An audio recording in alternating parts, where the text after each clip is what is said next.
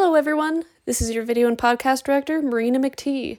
Today, we have a podcast for you from reporter Abby Mangum, who talked with cross country athlete Peter Frank about his experience being in an accident and recovering last summer. I hope you enjoy this episode of Westminster Stories. I had no idea what happened. Honestly, totally thought it was a dream. Woke up like in the CT scan, just wondering where I was, how I got there.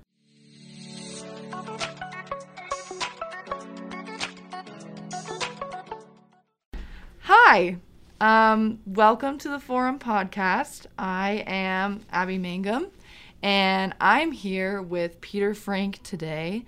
Um, Peter is a runner on the cross country team, um, and you're a third year or second year? I'm a I'm a junior. I'm a third year, I third guess. year. Yep. Um, yeah, and he is here with us today because he has an awesome story to share. Um, pretty amazing, honestly.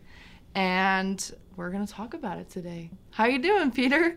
Pretty good. How are you, Abby? I'm great. Thanks for meeting with me today. So first, before we get into your story, how did I just want to ask how you got into running and kind of what do you love about running?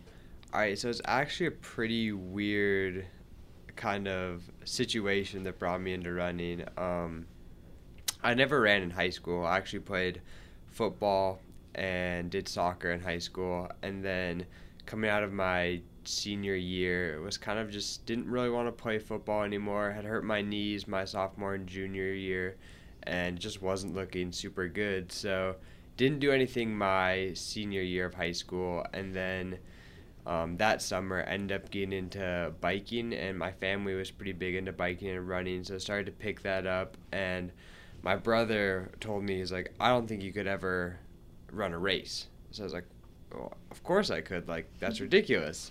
Just you know being being stuck up and wanting to prove him wrong. So i entered our local trail race and ended up doing pretty well and getting like seventh place and kind of thinking okay like Nice. maybe this running thing this could work. Um, so then just started to run a little bit through the summer and really started to love trail running and just being out there in the mountains. I'm from montana so it's super beautiful and just open.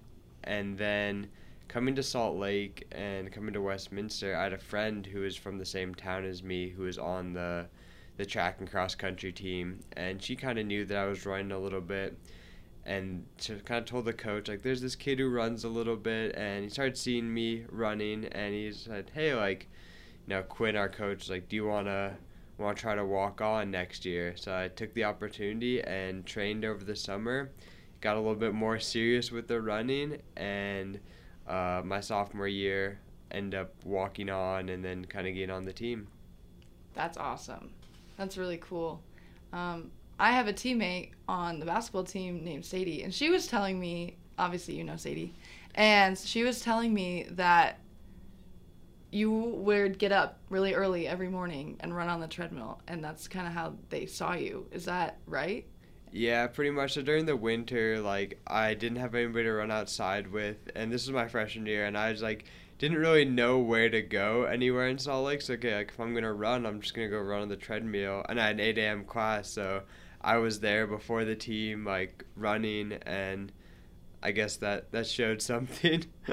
Yeah, that's awesome. They they obviously were impressed by what they saw, so that's really cool. Anyway, so you were back in Montana this summer, and can you just tell me a little bit about what happened while you were back in Montana? Yeah, so like all of us, you know, COVID kind of shut down everybody's plans and we all had to go home. But um, around June, the end of June, I was running on a road in Montana, kind of like a back road, and there's like a little intersection, and I was crossing the intersection, and a truck didn't see me crossing and came and hit me.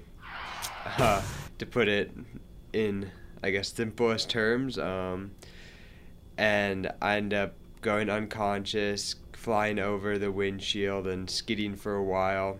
Um, I think it took the paramedics showed up. I think it took like 14 minutes or something, and then they found me, and I ended up gaining consciousness. I think uh, 45 or 50 minutes later in the CT room, like the CT scan. I had no idea what happened. Honestly, totally thought it was a dream. Woke up like in the CT scan, just wondering where I was, how I got there, Wow. what what it, you know what happened. But it's definitely not a fun experience. Ended up breaking my pelvis, some ribs, and getting a pretty gnarly concussion, as well as scars and road rash all over my body. Dang. How fast was the truck going when it hit you? Uh, the speed limit, I have no idea how fast the truck was going, but the speed limit on the road is like 45. So, honestly, like, lucky to be alive with how well it ended to get hit that fast Yeah. by a truck. Yeah. Did you have to have surgery? Um, so luckily, like where my pelvis shattered, like cracked, is the iliac crest, and it's non-weight bearing. So I didn't have to have surgery as long as it stayed put. So there was about two months. The first month was like pretty much bed rest, like couldn't move, couldn't do anything, so that my pelvis stabilized. And then another month about no walking and pretty much being on the couch for my entire summer. Wow. That's great. So how long did it take for you to start walking again? Um, about two months. Two and months. then yeah. Were you in a cast or? Um, not really. Just like some supportive stuff, and then just sitting down all the time. Wow. Yeah. So yeah, what was the recovery process like? Like, what were some of the exercises they had you do, or kind of what was like the stages of recovery for you? Um, I think the first stage was pretty much like those first two weeks of just like letting, trying to let the body heal and not do anything. Mhm. Like I spent a couple nights in the hospital, and then getting home, pretty much just on bed, like bed rest, and making sure that nothing in my pelvis, you know, moved so that everything was stable and the bones could begin to heal. Mhm. And then it started with some very light, like, um, just some like hip lifts and some leg lifts, but nothing pretty much for the first month. It was pretty much just don't try not to move, which after, you know, running 80, 90 miles a week to go to sitting down and not moving is it's mentally a little bit difficult Yeah, I bet that was torture, honestly. especially you know i mean luckily it was covid so nothing was going on like usual during the summer but Yeah. i definitely definitely was hard to you know be be in the warm the montana sunshine and not be able to do anything Yeah, that does stink.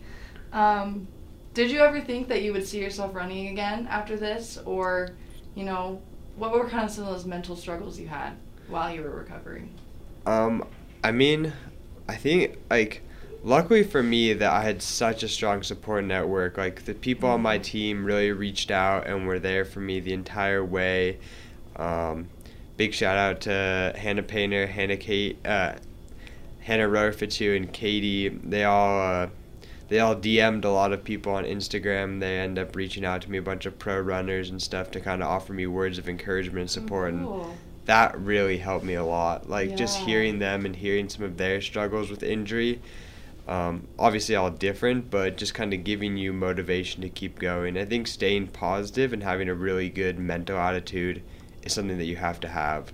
Sure. Um, it's really easy to get down on yourself when, you know, you're stuck in bed. Eh, there's a lot of days you feel like you don't want to wake up and that it's kind of pointless. But having those words and having people reach out to you really helps you keep, really help keep me going. Um, but yeah, there's definitely definitely some mental struggles of just waking up and not being able to do anything and being so frustrated, Mhm. as well as thinking if I'll ever run again. Um, you know, but I always stayed positive. I think one thing, you know, just always staying positive really helped me through it. Yeah, that's awesome. So, would you say what would you say is your biggest takeaway from all of this?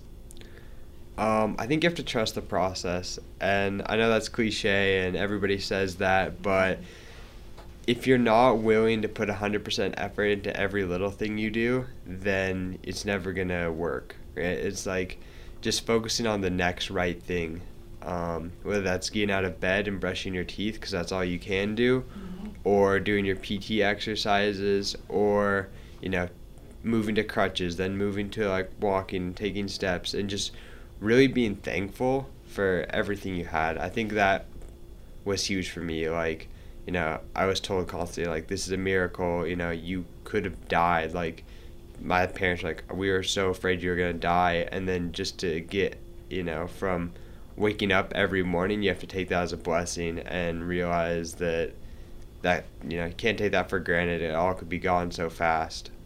So I think that is something that was a big takeaway for me. So every time I got to do something, or you know, be able to walk, be able to bike, um, mm-hmm. then start to run really slow, and then like kind of get back into it, and then go into the season and every workout, it was just, you know, I'm so happy to be here that I wasn't, you know, I that was what motivated me because yeah. I almost didn't have that. Yeah, seriously, I I'm I would imagine something like that just puts everything into perspective. So that's pretty cool. Um, to finish off this podcast, I just want to read Peter's bio on his Instagram. It says, "Trying to outrun my problems and avoid trucks." Is that your life motto? uh, I think now, yeah. Just kind of uh, hoping that every time I'm running, I always have to look out for those red those red trucks. They scare they scare me still. I still uh, every time I cross the road, I have to look like both ways multiple times. But. All right. Well, thanks, Peter. Um, and that's all we have for today. So thanks. Right. Thank you, Abby. It's great course. to talk to you. You too. Thanks for listening to the Forum Podcast today. I'm Abby Mangum, signing off.